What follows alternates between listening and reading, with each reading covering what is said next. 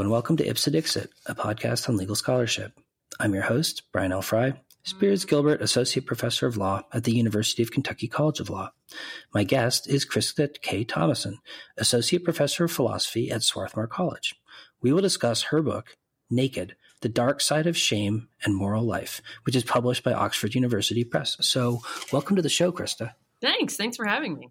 Yeah, no, I mean, I'm really glad you came on and I'm glad we connected, I believe, via Agnes Callard uh, recommending your book um, because I found it really fascinating and provocative. And these ideas about shame are ones that legal scholars have talked about. And it was really interesting to see this same discussion from a more philosophical uh, perspective.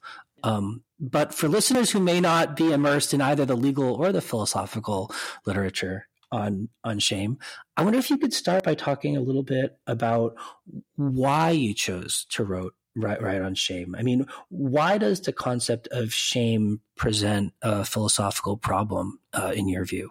Yeah, that's a great question. Um, so I, uh, when I started working on shame, I have always, I sort of always have been interested in um, moral emotions.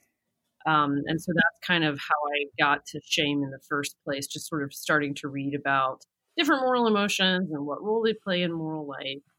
And shame is one of those emotions that's been a part of this discussion for in philosophy for a really long time.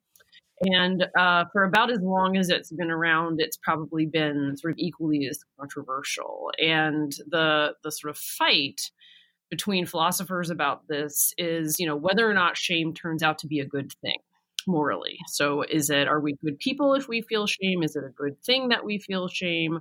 Or is shame one of those emotions that sort of always destructive or bad or um, causes us a lot of pain or impedes our moral development somehow um, and therefore we should you know get over it so this is the this is sort of like the two kind of camps about shame um, so i started reading the literature when i kind of um, got into the project and uh, it's funny because this is actually how I came up with the title of the book. So I was reading a lot of moral philosophy about shame. And I was looking at all of the examples that they would use of cases of shame. And um, it would be things like, oh, I, I cheated on a test, or um, I, I stole some candy from a store, or I was I was uh, ungrateful when somebody tried to give me a gift. And I looked at all these examples and I thought to myself, where are all the naked people? Like, where are all the examples of, you know, people being seen um, you know, like somebody knocks on the dressing room door and opens it when it's unlocked or something like that, or like people, you know, having sex or like that sort of thing.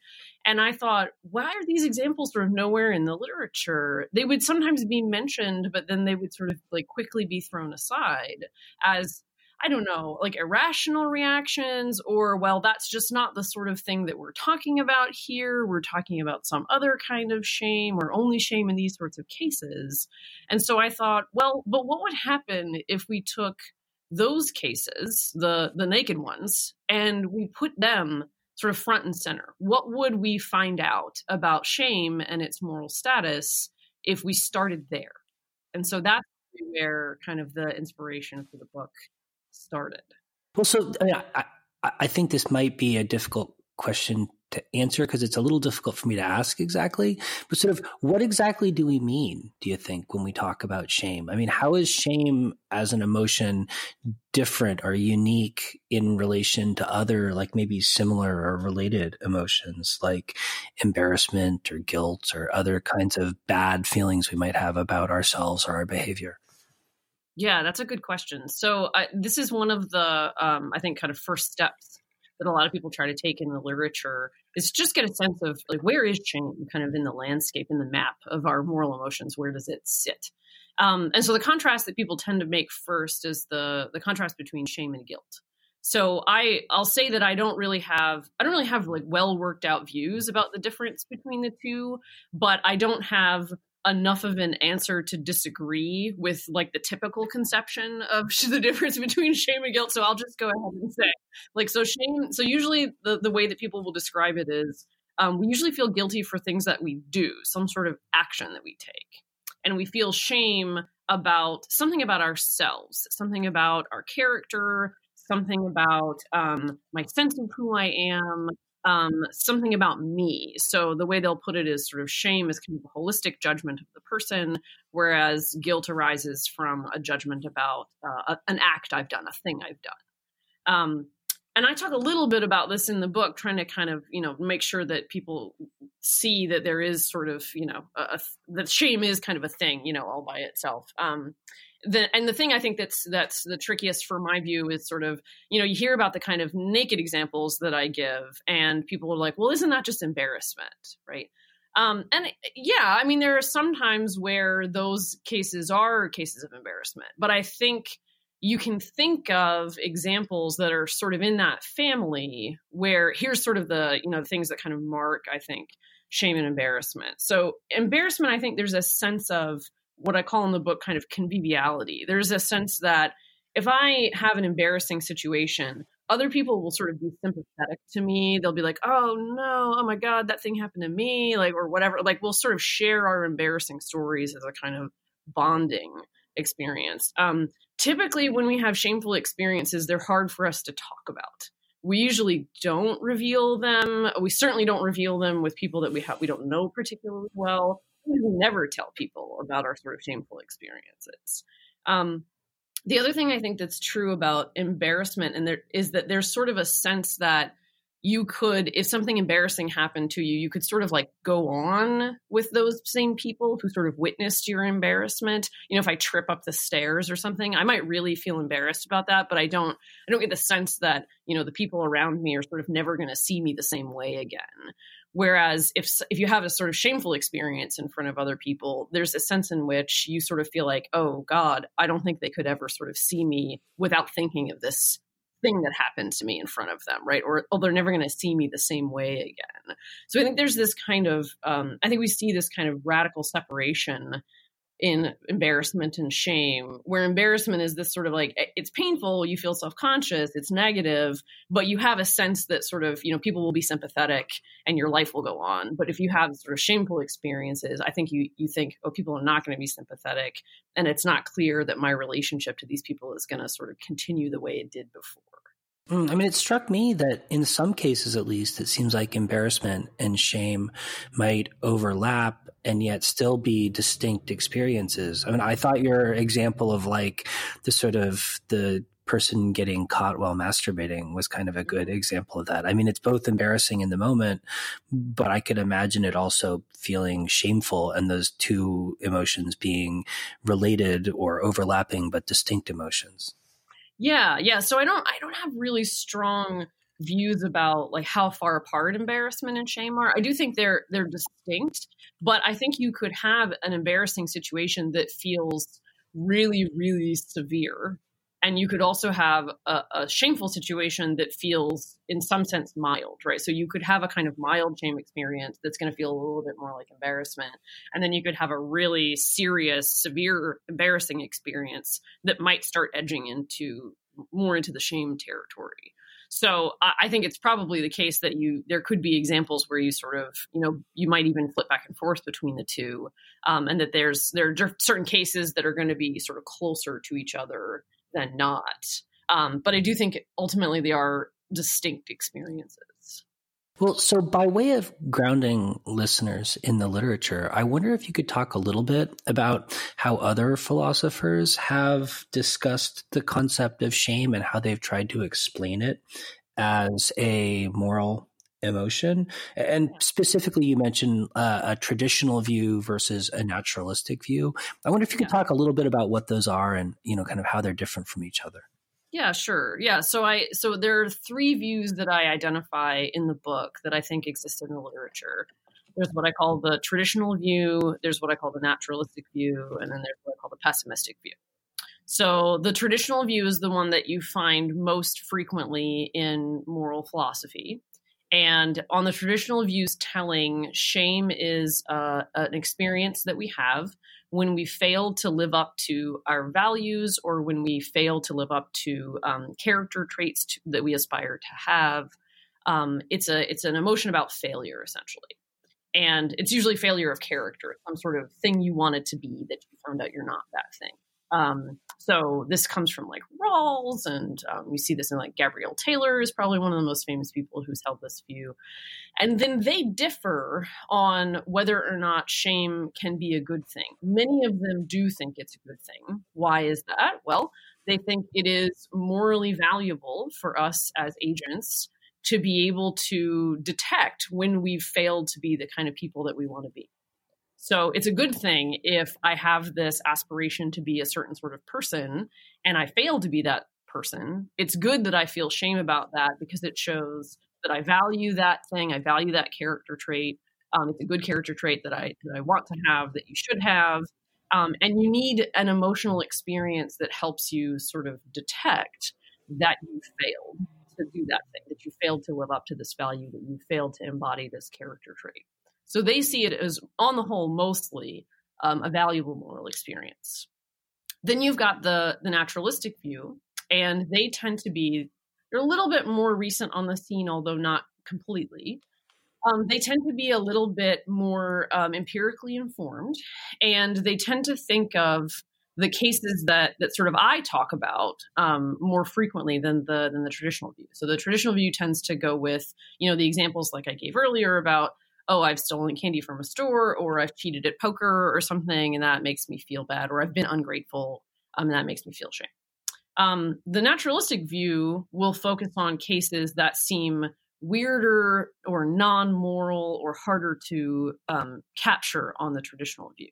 So they'll talk about the shame that um, people might feel in front of their social superiors, for example. Like if your boss dresses you down in front of a whole bunch of people uh, might make you feel shame. And so the naturalistic view will say, well, look, that doesn't look like it has moral content, is the way they'll put it. We can feel shame about a, a, bunch of stuff that seems like it has nothing to do with moral character. I can feel shame about being low class. I can feel shame about, you know, my looks. I can feel shame about, you know, a, a physical deformity or something like that. So the naturalistic view will point to all of those examples and say, well, look, this doesn't look like it has any moral stuff going on. Um, maybe shame is just a sort of, you know, it, they'll talk about the way the the role that shame will play in kind of evolutionary stories about psychology. Um, shame develops in a social context, and it is the kind of thing that you feel because you have been confronted with a social superior, and it signals um, your sort of willingness to accept social norms. Is usually the story that they will tell.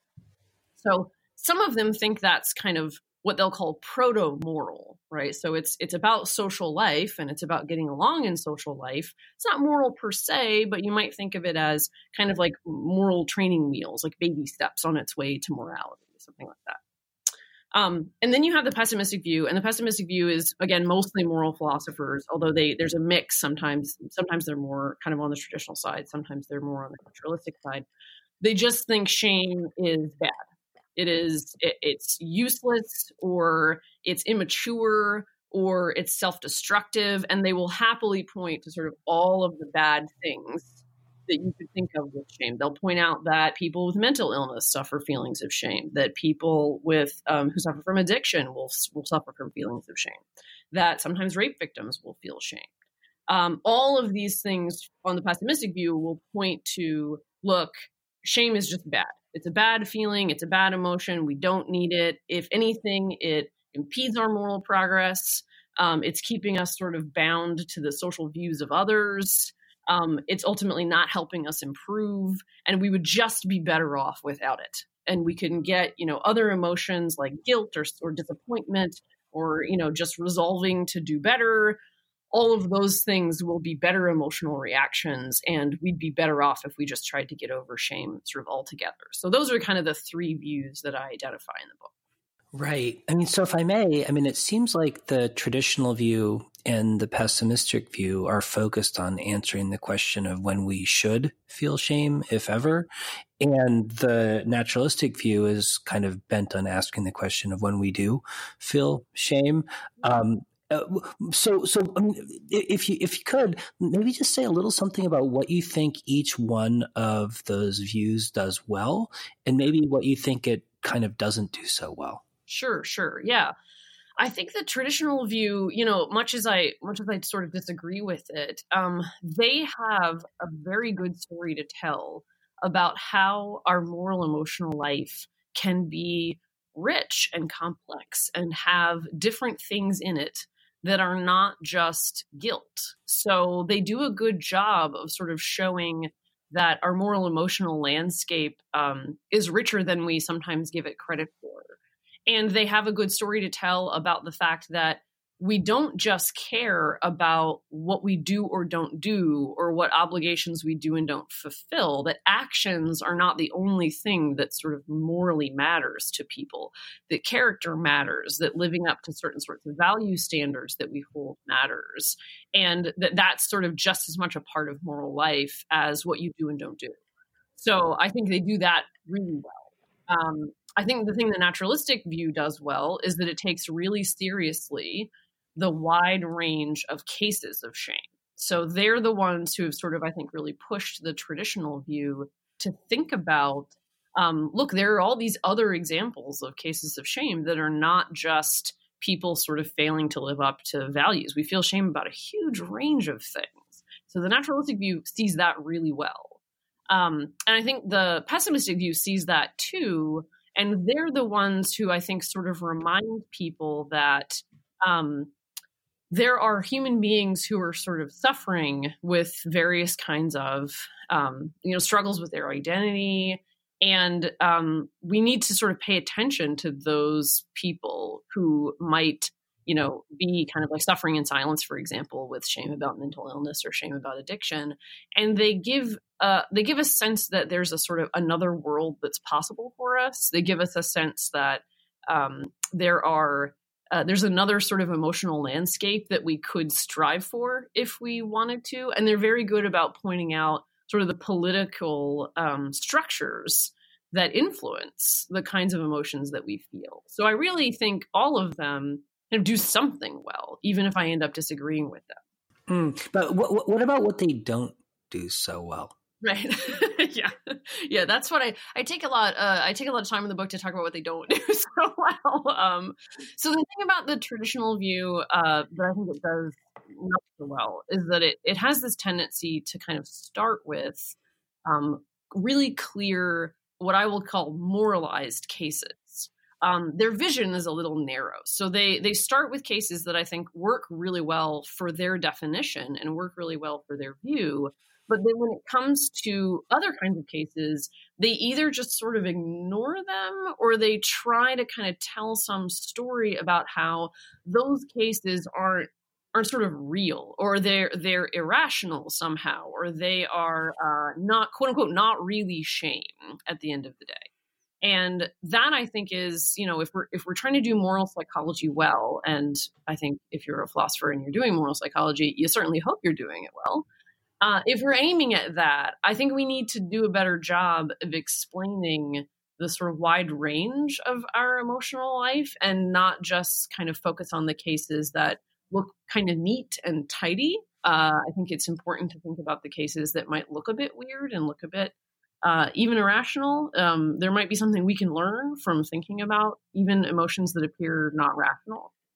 Um, I think the thing about the naturalistic view is that it, it, sort of takes the the diversity problem of shame, right? The idea that there's so many different things we feel shame about. I think they sort of take the view that um, that fact should sort of lead us down the path of kind of rejecting that this thing is a moral emotion altogether. I think they're a little bit too wedded to a sort of evolutionary story um, about shame uh, and they just think that the important thing is to sort of talk about, to give a kind of like accurate description of shame.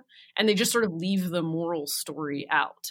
The problem, on my view, with that is that if we think of this emotion as tied up to our moral life, because we do, we have for a long time, we've wrestled with this question about the extent to which it is or isn't moral. It seems like at that point, the naturalistic view is sort of not providing the best description they could provide. That that seems to be their guiding light. They're supposed to be describing the emotion really well, and so they turn to kind of psychological stuff, empirical psychology stuff, and um, evolutionary stuff to explain it. But it seems to me if you're providing a good explanation or a good description, the moral aspect of it does seem like it should be involved in that description because, in fact, we do experience that thing this emotion as morally laden, at least in some cases. Um, with regard to the pessimistic view, I I think they, even though I sort of like that they give us this option of, you know, uh, reshaping our emotional life. I think sometimes they take that a bit too far. Um, the idea that I think they have an overall allegiance to a positively oriented moral psychology. They think that uh, Uh, mostly that a good moral psychology is mostly full of positive emotions and not so much negative emotions. So they tend to be a little bit allergic to negative emotions, kind of in general.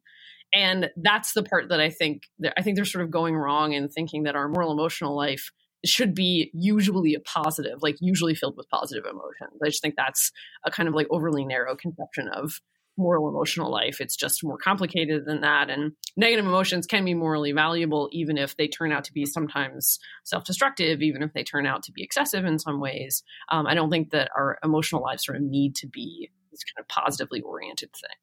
Hmm. Well, so in your book, you tell an interestingly and I think importantly different story describing what we mean when we talk about the concept of shame and also kind of reflecting on why we might think about it normatively in a kind of at least partially positive, even if still kind of mixed way. So I, mean, I, I, wonder if you could kind of lay out your idea of you know how we could think about the emotion of shame from a descriptive standpoint more productively, and why you think it might have more normative value.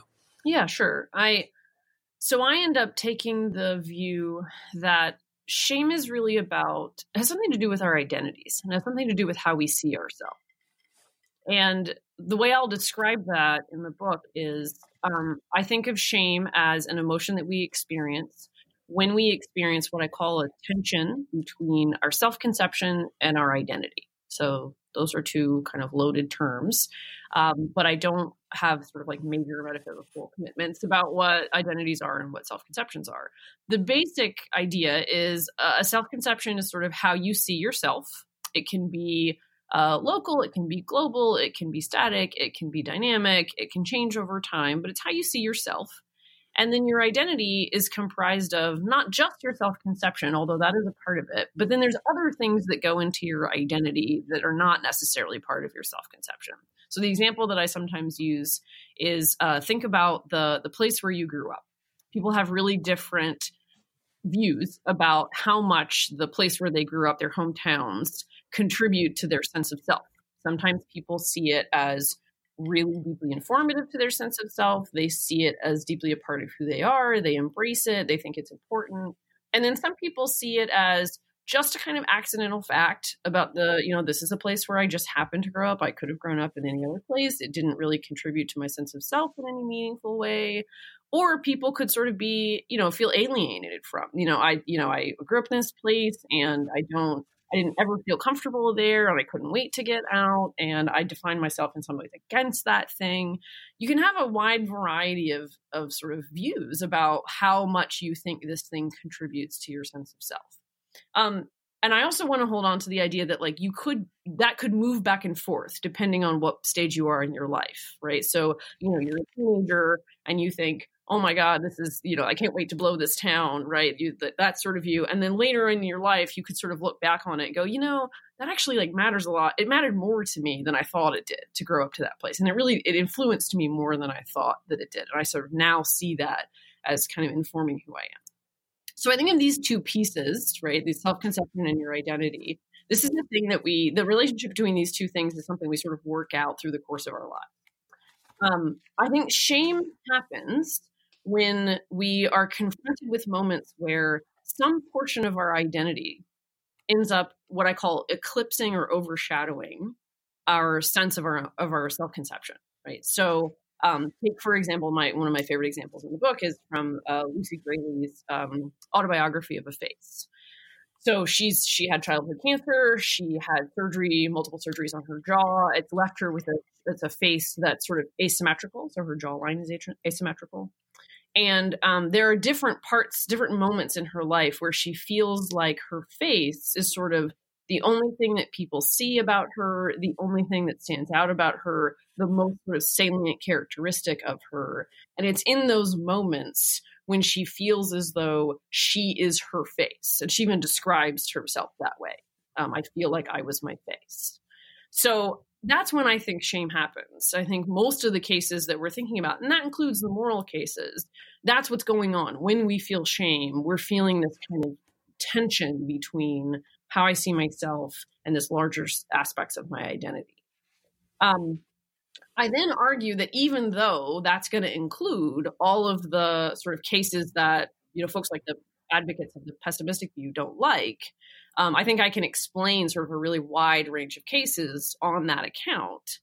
Um, even though that experience is going to turn out to sometimes be painful, even though that experience is going to turn out to be um, excessive sometimes, I think overall it's valuable for us to be liable to that emotion because I think what it shows is a sensitivity to the fact that we are not always the people who we take ourselves to be.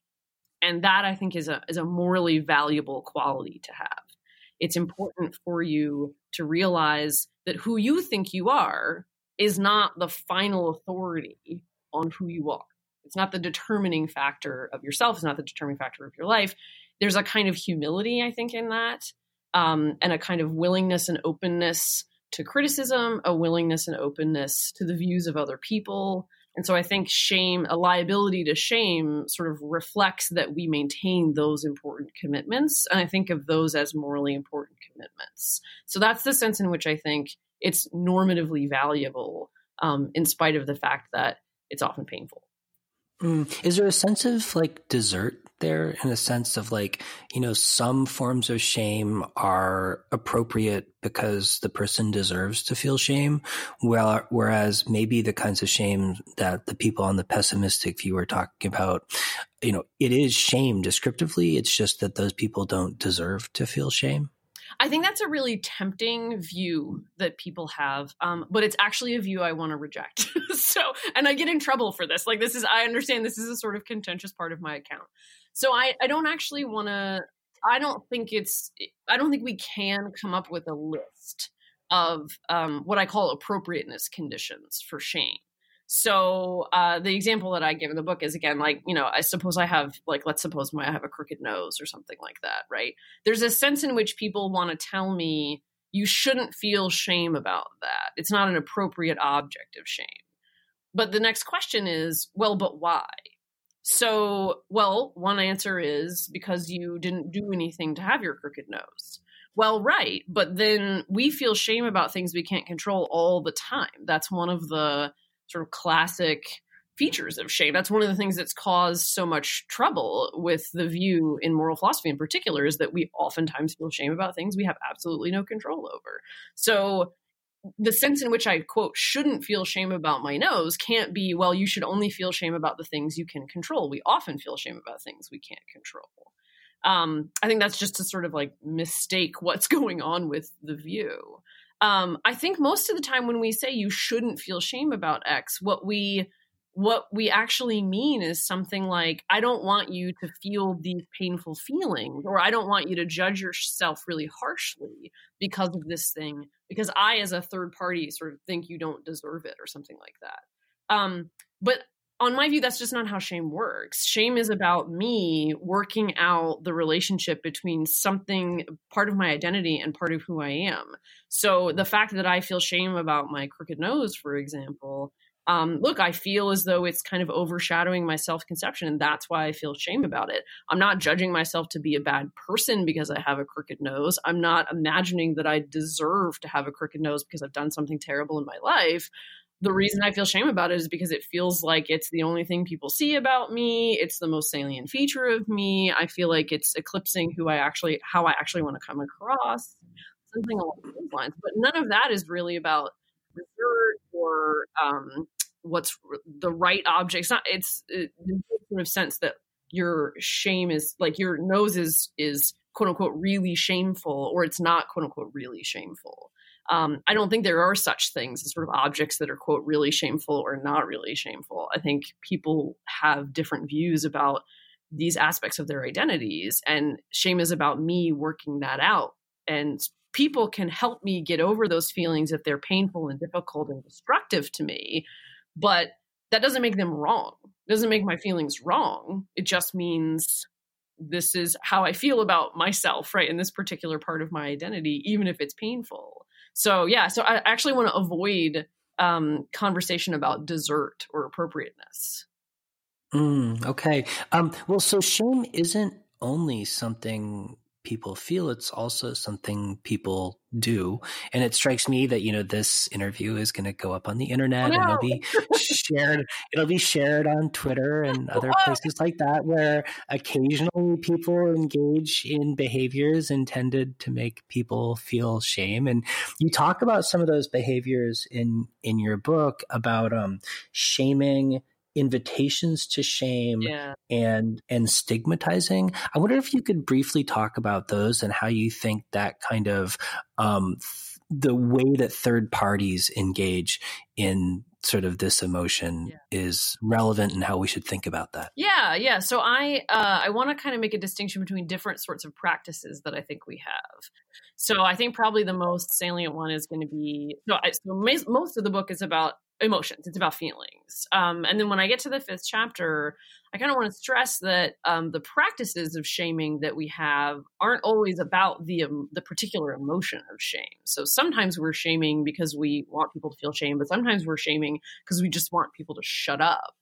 Um, so I, I, make a distinction between invitations to shame um, stigmatizing and then shaming so invitations to shame, I think, are mostly interpersonal. It's those cases where someone is engaging in a certain sort of behavior that you kind of want them to have that realization that I've described that's present in experiences of shame. So I want people, I want my, you know, my let's suppose my like my very arrogant colleague right i'm talking to my very arrogant colleague and he's you know going on and on about you know whatever some uh, whatever new exciting thing he's doing, or he's talking solely about himself again, or something along those lines.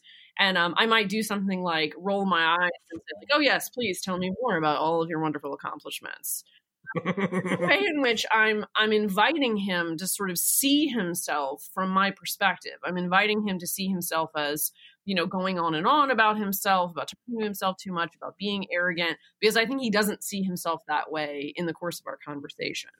So mostly invitations to shame are those kind of interpersonal moments where you try to get someone to have a kind of realization, like see yourself through my eyes and realize that you don't you're not seeing yourself this way, but you are being this way, right? Or I'm presenting a different view of you um, that you should entertain and realize that maybe your behavior is obnoxious. Um, Shaming, by contrast, is, I think, actually much more about the calling of attention to someone's behavior. And that's what we see mostly online. So it, it's not just that sort of interpersonal interaction that we have with people where we try to get them to have a sort of realization. Shaming is more about, hey, everyone look at this person and holding people up as a sort of example.